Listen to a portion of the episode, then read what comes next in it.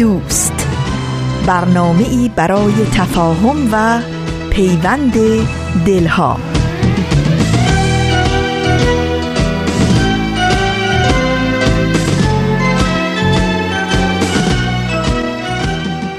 درود و هزاران درود گرم ما از افقهای دور و نزدیک. به یکایک شما شنوندگان عزیز رادیو پیام دوست. در هر کرانه و کناره این گیتی پهناور که شنونده برنامه های امروز رادیو پیام دوست هستید امیدواریم با دلی پر از شادی پر از امید و دلگرمی روز خوبی رو سپری کنید. نوشین هستم و همراه با بهنام پریسا و دیگر همکارانم برنامه های امروز رادیو پیام دوست رو تقدیم شما می کنیم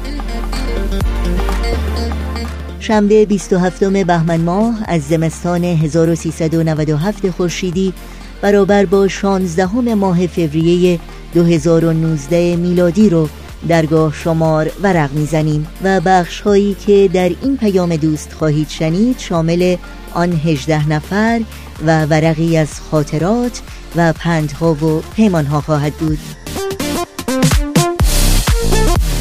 امیدواریم در طی ساعت پیش رو با ما همراه باشید و از شنیدن برنامه های امروز رادیو پیام دوست لذت ببرید. تماس با ما رو هم فراموش نکنید. نظرها، پیشنهادها، پرسشها و انتقادهایی که در مورد برنامه ها دارید با ما در میون بگذارید. آدرس ایمیل ما هست info at persianbms.org شماره تلفن ما 001 703 671 828 828 در شبکه های اجتماعی ما رو زیر اسم Persian BMS جستجو بکنید و در پیام رسان تلگرام با آدرس at Persian BMS با ما در تماس باشید. و برای دسترسی به اپلیکیشن و یا اپ جدید سرویس رسانه فارسی بهائی حتما سری به گوگل پلی و یا اپل استور بزنید و اپ جدید ما رو زیر اسم Persian BMS جستجو بکنید و بر روی گوشی های هوشمند خودتون نصب بکنید و با تمامی برنامه های رادیو پیام دوست و برنامه های تلویزیونی نوین TV و آیین بهائی همراه باشید. و برای اطلاعات راه های تماس با ما و همینطور اطلاعات بیشتر در مورد اپ جدید سرویس رسانه فارسی باهایی به وبسایت ما www.persianbahaimedia.org مراجعه کنید.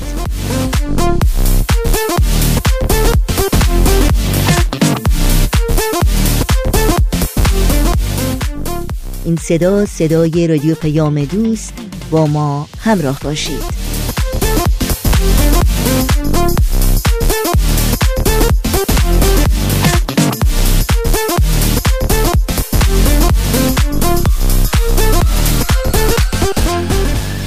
اولین بخشی که در پیام دوست امروز تقدیم شما شنوندگان عزیز می کنیم برنامه آن هجده نفر خواهد بود. برنامه ای که ما رو با زندگی اولین هجده نفری که به سید باب بنیانگذار آین بابی و مبشر آین باهایی ایمان آوردند آشنا می‌کنه. پس اگر آماده هستید همراه بشیم با هومن عبدی و استاد خورسندی در برنامه این هفته آن هجده نفر.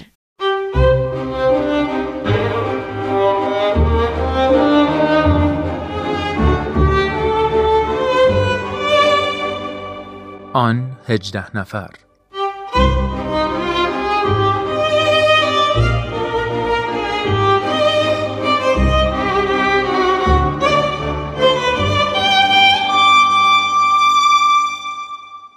عرض ادب و احترام خدمت همه شما شنوندگان خوب رادیو پیام دوست.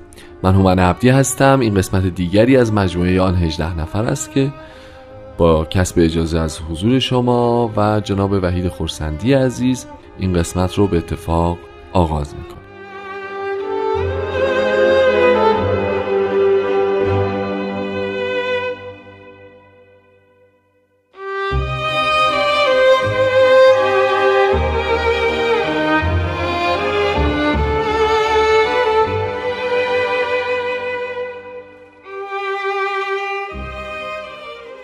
جناب خورسندی روز شب شما بخیر وقتتون بخیر. خیلی خیلی خوش اومدید به برنامه خودتون. ممنون که این هفته هم همراه ما هستید خوشحالم که این فرصت رو در اختیار من می‌گذارید. قربان محبتتون چون ملا علی بستامی دومین فردی هست که به حضرت باب ایمان میاره ما این قسمت رو به ایشون اختصاص بدیم و در مورد شرح احوال ایشون با هم صحبت بکنیم. بسیار خوب. ملا علی بستامی جزو حروف هایی هست که مقدار سنش از بقیه بیشتر بوده. درست. در بستام بزرگ شده تشکیل عائله داده و بعد از سالها میره مشهد برای تحصیلات. تحصیلات, در تحصیلات دینی حوزوی. از حوزه از بستان برای تکمیل تحصیل مشهد. در مشهد بوده که شیخی میشه. آها. و برای زیارت در از شیخ و سید میره به کربلا. هفت سال در کربلا بوده. بله. و خانوادهش در اصل میان برش میگردونن دوباره میره و شاهد این بوده که کسی که در اصل وقتی که سید کازم رشتی داشت صعود می‌کرد بالای سرش بود این شخص. بود آها. پس مولا علی بستامی کسی است که آخرین وسایای سید کازم رشتی رو شنید و در حضور او بود. صحیح. و از معروفترین و تواناترین شاگردان مکتب شیخی حساب شد درسته؟ این شخص بعد از مولا حسین تقریبا با همون ترتیب یعنی با اعتکاف در مسجد کوفه بله. در نهایت به شیراز آمد با ملا حسین صحبت کرد که ما قرار بود دنبال موعود بگردیم اما می‌بینم که دیگه دنبال کسی نمیگردی. و ملا حسین به اشاره به او گفت که شاید من حقیقت را یافته باشم. و ملا علی بستامی وقتی که چنین شنید رفت به دعا و مناجات و اعتکاف تا بالاخره در خواب حضرت علا را دید. بله. و حضور مولا با مولا حسین گفت که من پیدا کردم من فهمیدم کیه. ولی هنوز در خواب و رویا دیده بود و یعنی بعد به حضور ظاهر از ظاهر. علا رسید و به این ترتیب دومین حروف هی شد. خب یعنی که چجوری ملاقات می‌کنه حضرت علی رو؟ عرض کردم که وقتی که ملاسم به این گفته بود که باید خودتون پیدا بکنید. قبول. وقتی او پیدا کرد و تو خواب دید به ملاسم که اطلاع داد با هم حضور از علا رسیدند آها. و به این ترتیب این مرد بزرگوار در سلک حروف هی درآمد. بله. در شیراز ماند تا حروف هی تکمیل شدند. بله بله. و هر کدام به معموریتی فرستاده شدند. درست. ملا علی بستامی چند تا اولین داره و یکی از اولیناش این هست که در مسیر معموریتش برای ابلاغ امر جدید اولین مؤمن حضرت علاس که مورد ضرب و شد و عذاب واقع شد. به شدت آسیب دید و همون در بیرون شیراز در اصل اولین لطمات رو دریافت کرد. ای بابا. این شخص بزرگوار پس از این جریانات طبق دستوری که حضرت باب داده بودند به جایی رفت که مرکز اصلی تمام رؤسای شیعه بود به کربلا. و تبلیغ دیانت جدید رو در کربلا, در شروع کربلا کرد شروع کرد. جایی که نشان از این است که چقدر حضرت علا به توانایی و قدرت اون اطمینان داشتند.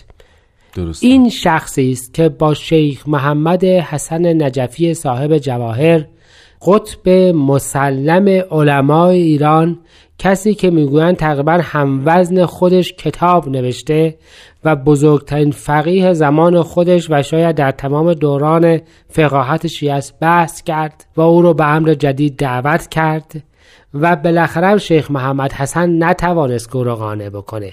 این شیخ محمد حسن همون کسی است که بعدها حضرت باب یاد آوردند گفتند که این شخص با وجود همه این علمش از سرات نگذشت و گندم پاک کن گذشت. بله. این مظهر علمای مخالف دیانت جدید در کربلا بود و کسی که با او صحبت کرد ملا علی بستامی.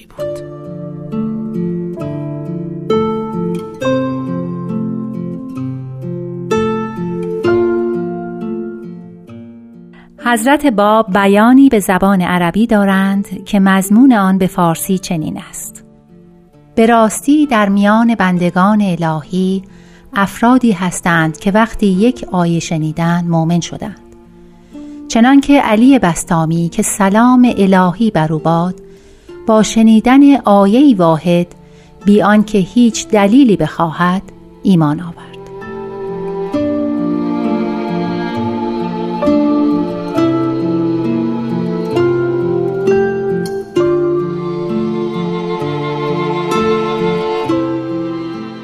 خب جناب خورسندی برمیگردیم به مولا علی بستامی و اینکه بحث کرد با شیخ محمد حسن صاحب جواهر در کربلا و ایشون هم قبول نکرد بالاخره. بعد از اینکه ایشون قبول نکرد عکس العمل بقیه چی بود؟ ایشون چیکار کرد؟ مولا علی بستامی چه کرد؟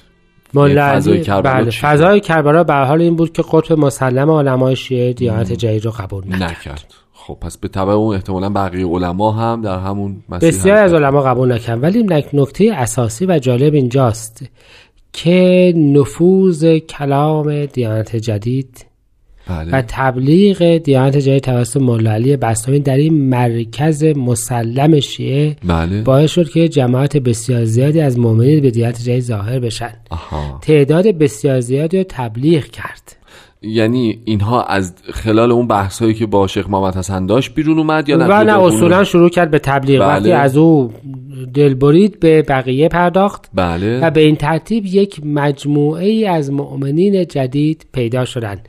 شما بعدها در تاریخ می‌خونید که امثال شیخ سلطان کربلایی و خیلی های دیگه که بعدها با طاهره از کربلا به ایران اومدن و به عنوان مؤمنین عرب معروفند. صحیح.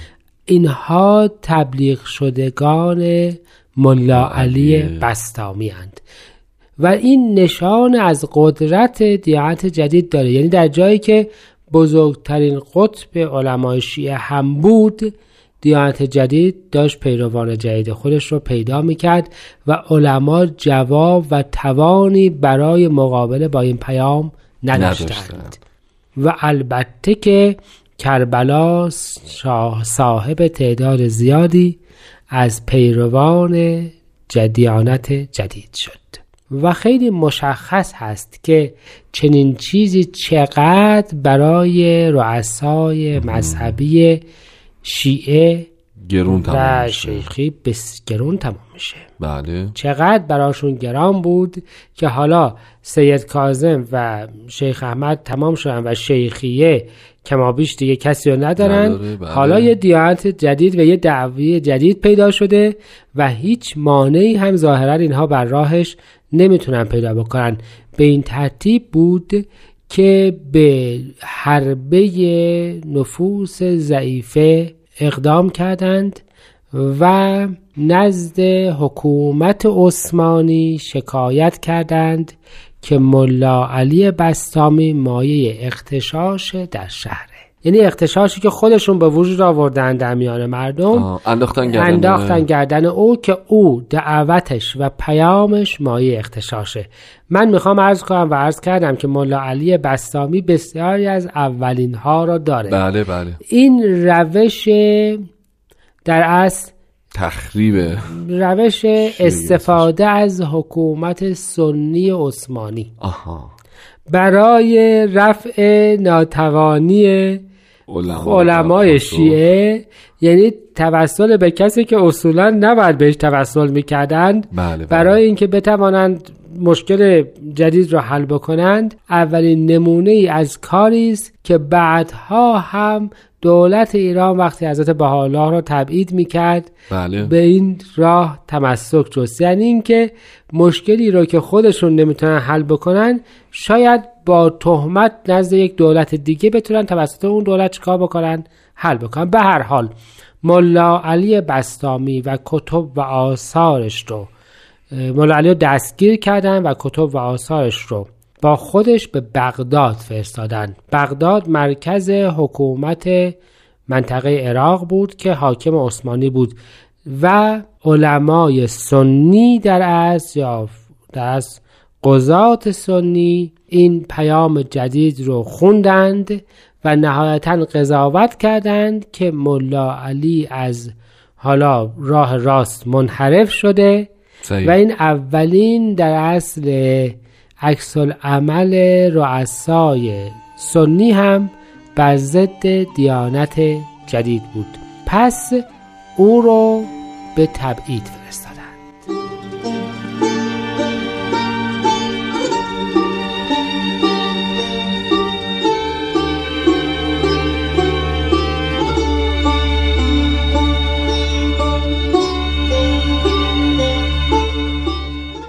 خیلی ممنونم شنوندگان عزیز که همچنان با برنامه آن 18 نفر همراه هستید.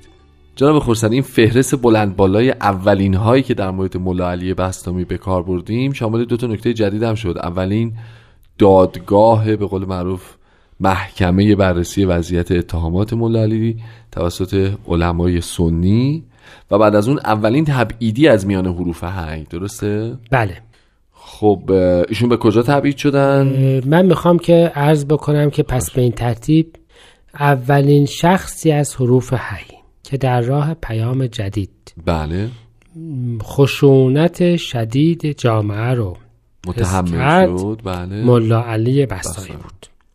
اولین باری که رؤسای دینی در یه مجلس با پیروان امر جدید جمع شدند یعنی قبل از مجلس علمای شیراز با حضرت اعلی قبل از مجلس علمای اصفهان با حضرت اعلی قبل از مجلس ولیعهد در, در تبریز و شاید قبل از مجلس البته آمل در مورد است بهاءالله. اولینش در اصل این مجلس بغداد بود و نتیجه همه اینها مثل هم بود.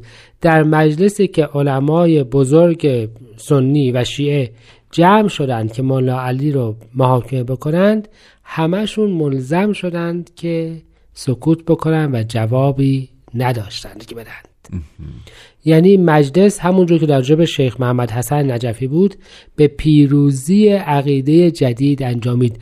عقیده جدید با مبانی همان عقاید اسلامی هم راه حل برتر بود.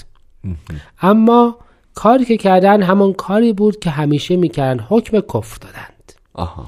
به عنوان کفر و ارتداد مولا علی رو محکوم به مرگ کردند بله. و دولت عثمانی در اصل این مرگ رو به این ترتیب بود که ایشان را فرستاد به از بغداد به طرف قسطنطنیه استانبول آها به خاطر یعنی حکم تبدیل نشد به حکم مرگ بود ولی چون حکم مرگ رو معمولا بعد قسطنطنیه برای آها. ایشون که ایرانی نبودند بله. چیز عثمانی نبودن ایشون در اصل ایرانی ایران بودند بله. رفت که معلوم بشه چه برای ملا علی رو فرستادند روایت معمول اینجاست که ایشون در بین راه کشتند یعنی قبل از اینکه به قسطنطنیه برسند, برسند. کشتند اما در بررسی های جدیدی که در آرشیف های عثمانی انجام شده بود جزو کارگران کار اجباری توی قسطنطنیه نام ملا علی بستامی هم هست که حدود یک سال در قسطنطنیه به کار اجباری مشغول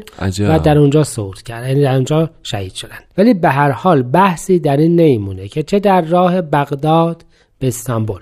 بله. و چه در اثر کار اجباری در حبس استانبول بله. ایشان اولین شهید دیانت جدید هستند ایشان اولین کسی هستند که پیام دیانت جدید رو به خارج از مرزهای ایران بردند و ترکیبی از مؤمنین ایرانی و عرب ایجاد کردند اگر دقت بکنیم دیانت حضرت باب در زمان ایشان در دو کشور نفوذ کرد و یکی از این دو کشور عراق بود بله. و اون به همت ملا علی بستامی بود این جماعت بابی موجود در بغداد بله. و در کربلا پایه ای شد که وقتی بابی به شدت در ایران تحت آزار بودند به ازم به عراق مهاجرت بکنند و دوران جدیدی رو در راه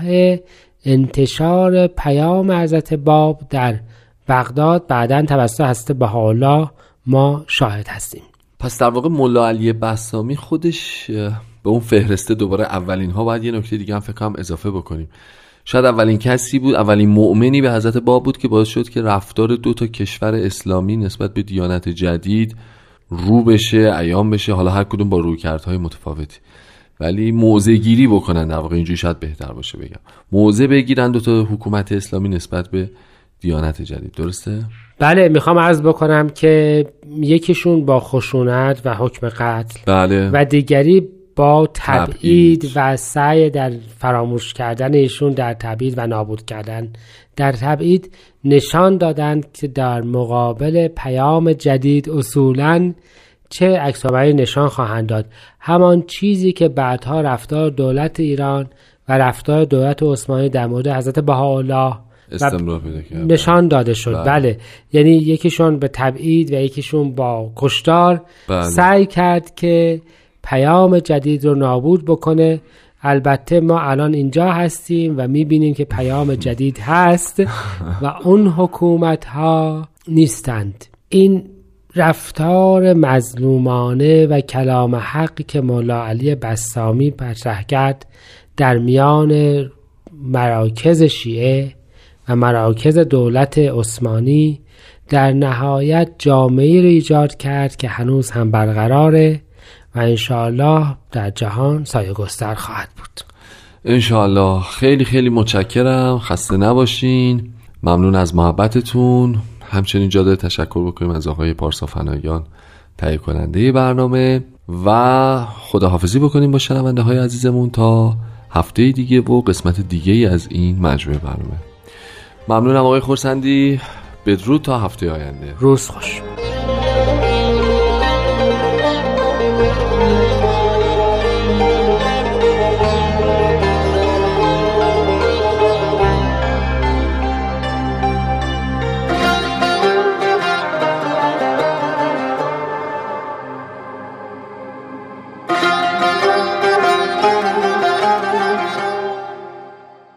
شنوندگان عزیز رادیو پیام دوست هستید و برنامه تازه‌ای رو از مجموعه آن 18 نفر شنیدید.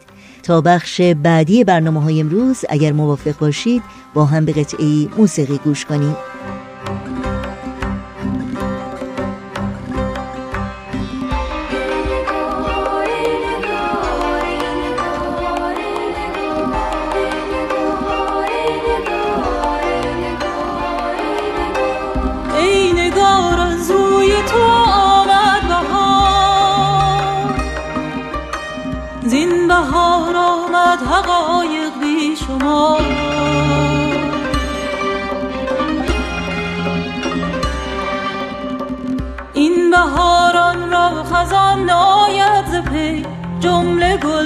ها طایفن در حول وی جمله گل ها طایفن در حول وی.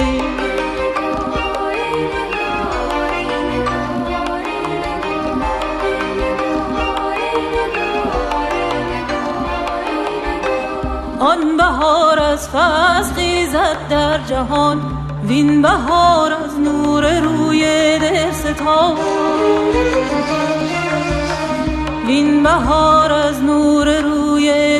痛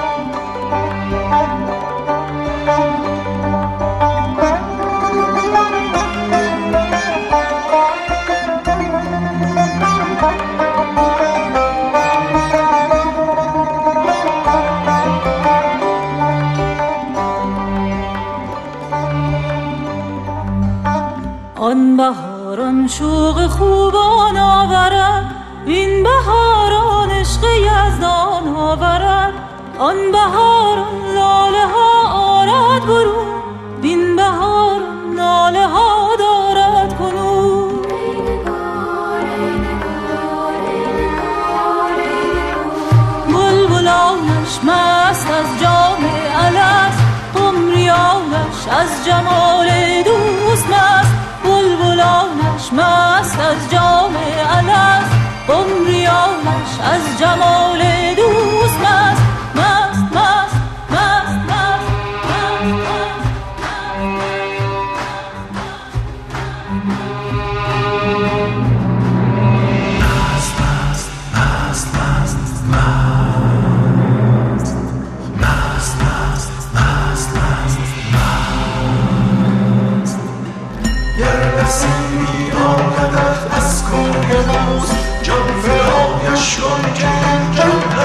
نسوز گر نسیم در بزن زین دوستان یوسفان رو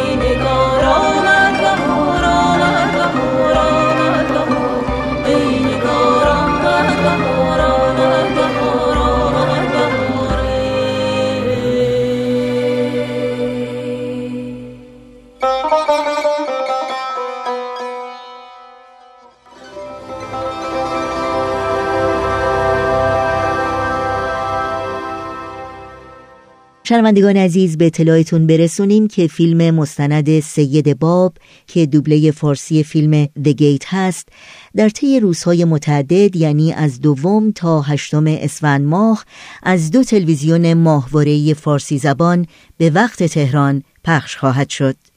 از تلویزیون اندیشه پنج شنبه دوم اسفند ماه ساعت 9 و دقیقه شب جمعه سوم اسفند ماه ساعت دوازده و سی دقیقه بعد از ظهر سهشنبه هفتم اسفند ماه ساعت ده و سی دقیقه شب و چهارشنبه هشتم اسفند ماه ساعت دوازده و سی دقیقه بعد از ظهر. از تلویزیون پارس شنبه چهارم اسفند ماه ساعت چهار و سی دقیقه بعد از ظهر یک شنبه پنجم اسفند ماه ساعت شش و سی دقیقه بعد از ظهر دوشنبه ششم اسفند ماه ساعت شش و سی دقیقه بعد از ظهر و چهارشنبه هشتم اسفند ماه ساعت چهار و سی دقیقه بعد از ظهر.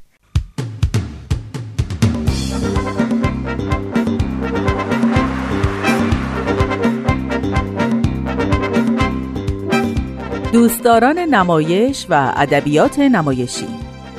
با صفحه نمایش دوباره برگشتیم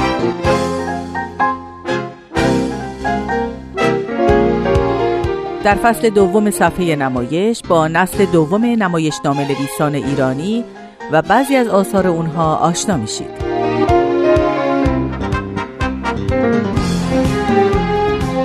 با من آزاده جاوی و فصل دوم صفحه نمایش همراه باشید.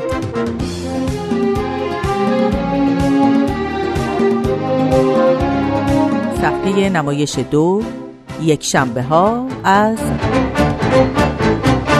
رادیو پیام دوست. با رادیو پیام دوست همراه هستید و حالا وقت اون رسیده که دفتر خاطرات سهیل کمالی رو ورق بزنیم و گوش هوش بدیم به برنامه این هفته ورقی از خاطرات. ورقی از خاطرات. شما می‌تونید بخش های مختلف این برنامه رو در تارنما، شبکه های اجتماعی یا تلگرام Persian BMS دنبال بکنید.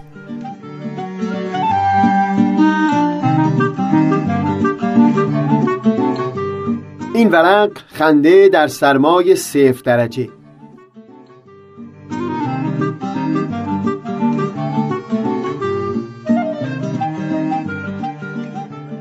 این شبی که دارم تعریف می‌کنم حوالی ساعت نه بود که خواهرم به من و پدرم زنگ زد گفت اگر خسته نیستید بیاید خونه ما برای شب نشینی. یک سری تکلیفا داشتم که باید تمومشون می‌کردم اما چون چند روزی بود او رو ندیده بودم فکر کردم شب تا دیر وقت میمونم تمومشون می‌کنم.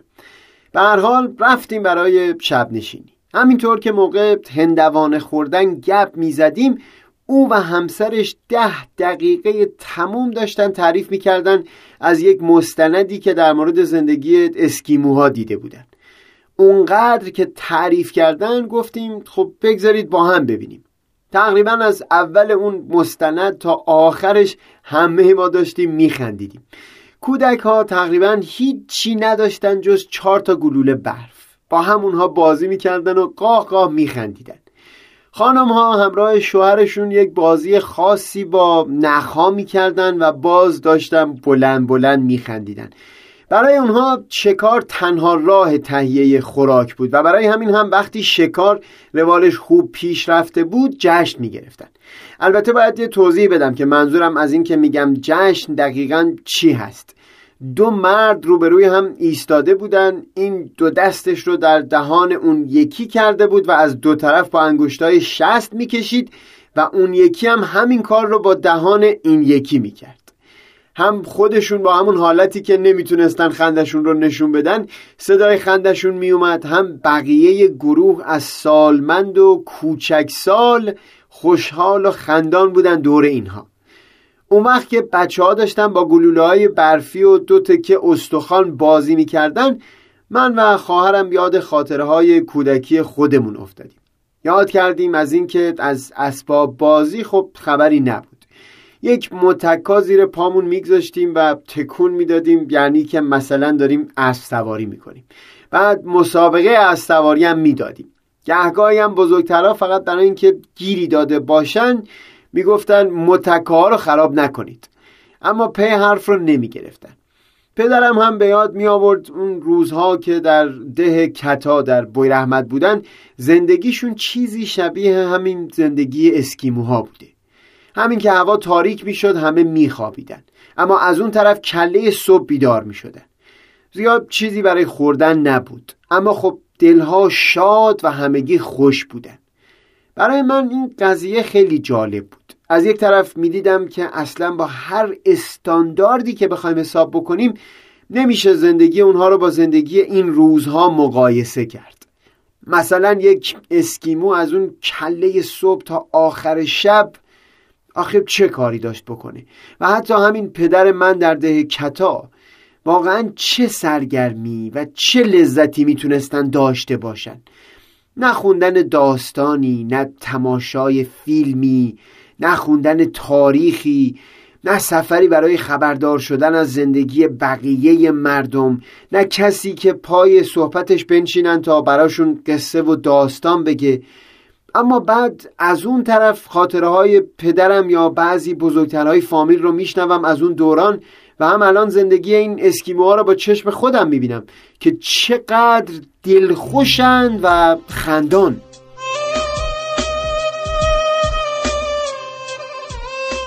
سعی کردم در چندین جمع دیگه که فامیل دوره هم نشسته بودیم همین بحث رو به میون بیارم تا شاید یک چیزی دستگیرم بشه. در این حال شروع کرده بودم به مطالعه چند کتاب که وضع فرهنگ های مختلف رو از این لحاظ با هم مقایسه کرده بود. در چندین جمع که صحبت از دوران ده می‌شد حرفای ضد و زیاد به گوشم می‌خورد.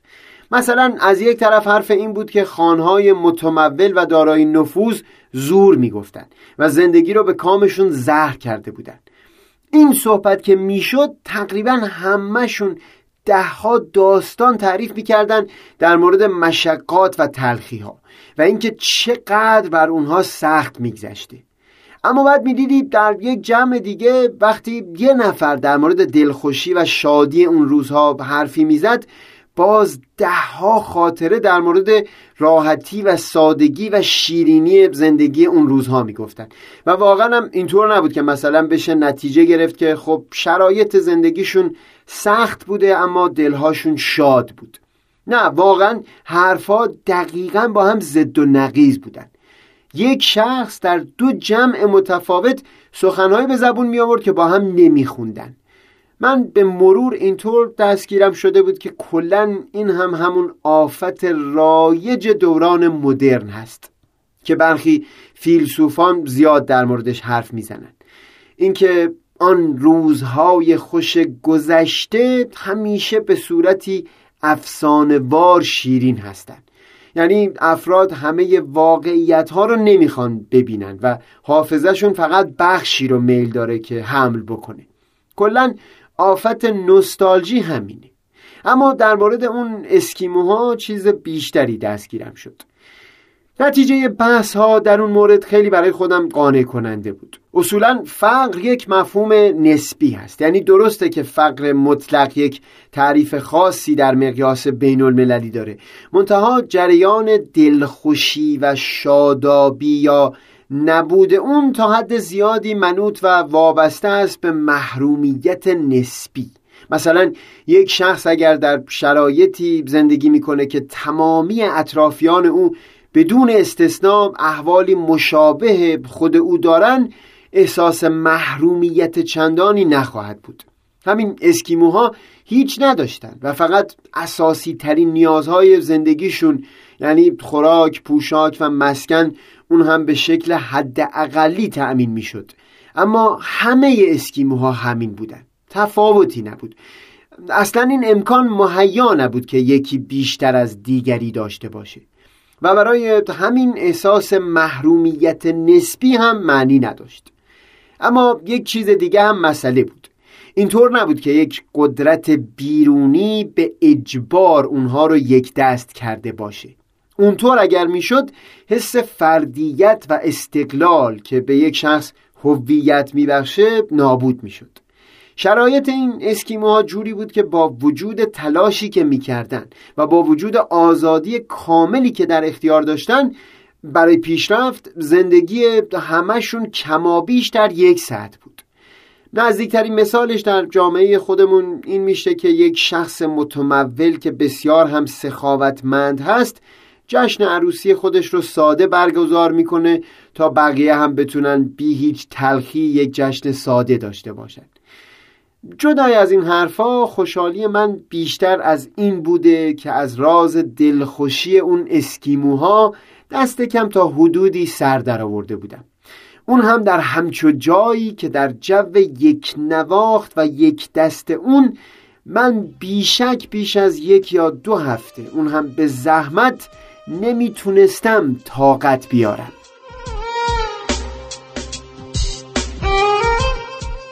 سهیل کمالی جمعه دوازدهم آبان ماه. شنیدی میگن یه زیر خط فقر ناره. مزه فقر رو چشیدی می‌دونی چه تعمی داره. شنیدی میگن فلانی نداره آه تو بساتش دست بی رحم زمونه توی بازی کرده ماته. تا حالا شده یه صحنه تحت تاثیرت بذاره. مثلا بغزه یه بچه عشق چشماتو دراره. حالا شده گراسنه سر رو بالش بذاری به جوی ستاره شبها. وایسی به غصه شماری غصه شماری.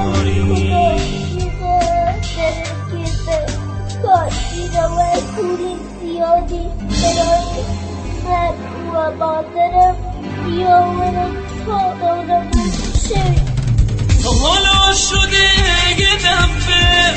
واسه شام شب بمونی شنیدی حد پدر رو از توی چشاش بخونی.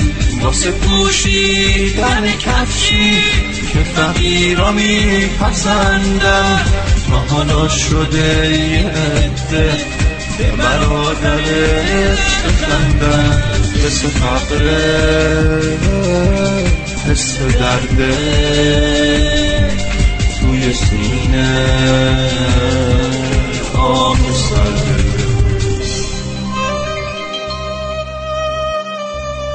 تا حالا زخم زبون از در همسایه شنیدی؟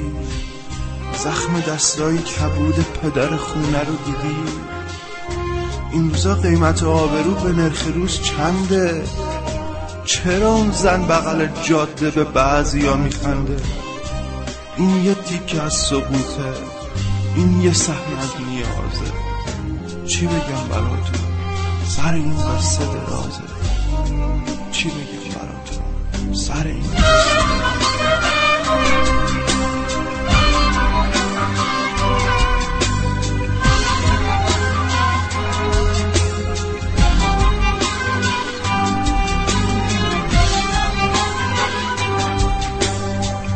روزای زمستون هواش برفی و سرده. ببینم مادر تایا تا حالا کلفتی کرده. شده سرمای زمستون خوابو از چشات بگیره. شده خواهر مریضت گوشه خونه بمیره. شدید مردم حق از روی قرص شه. شده گوشواره با یه پیت عوض شه. فرش خونه رو فروختی واسه دارو واسه درمون. حرمتتون رو شکستن آدما آسون آسون.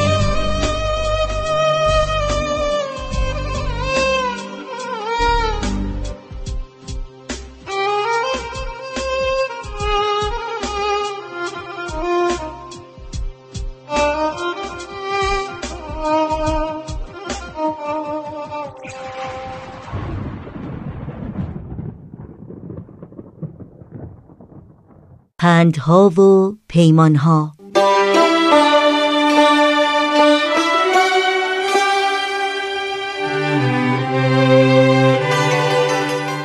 ابو محمد مسلح متخلص به سعدی شیرازی شاعر و نویسنده نامدار ایرانی است که در قرن ششم و هفتم هجری یعنی حدوداً 800 سال پیش میزیسته.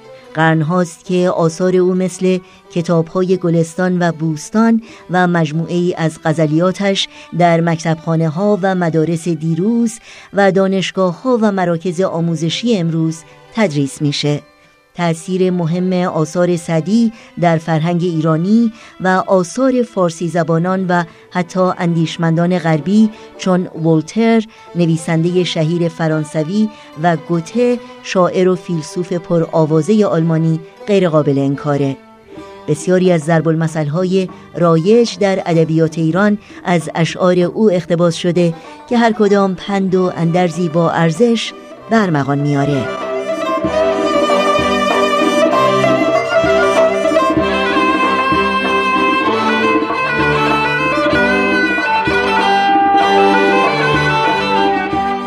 سخندان پرورد پیر کهن بیندیشد آنگه بگوید سخن. مزن تا توانی به گفتاردم نکو گوی گر دیر گویی چه غم. بیندیش و آنگه برآور نفس و آن پیش بس کن که گویند بس. به نطق آدمی بهتر است از دواب دواب از تو به گر نگویی ثواب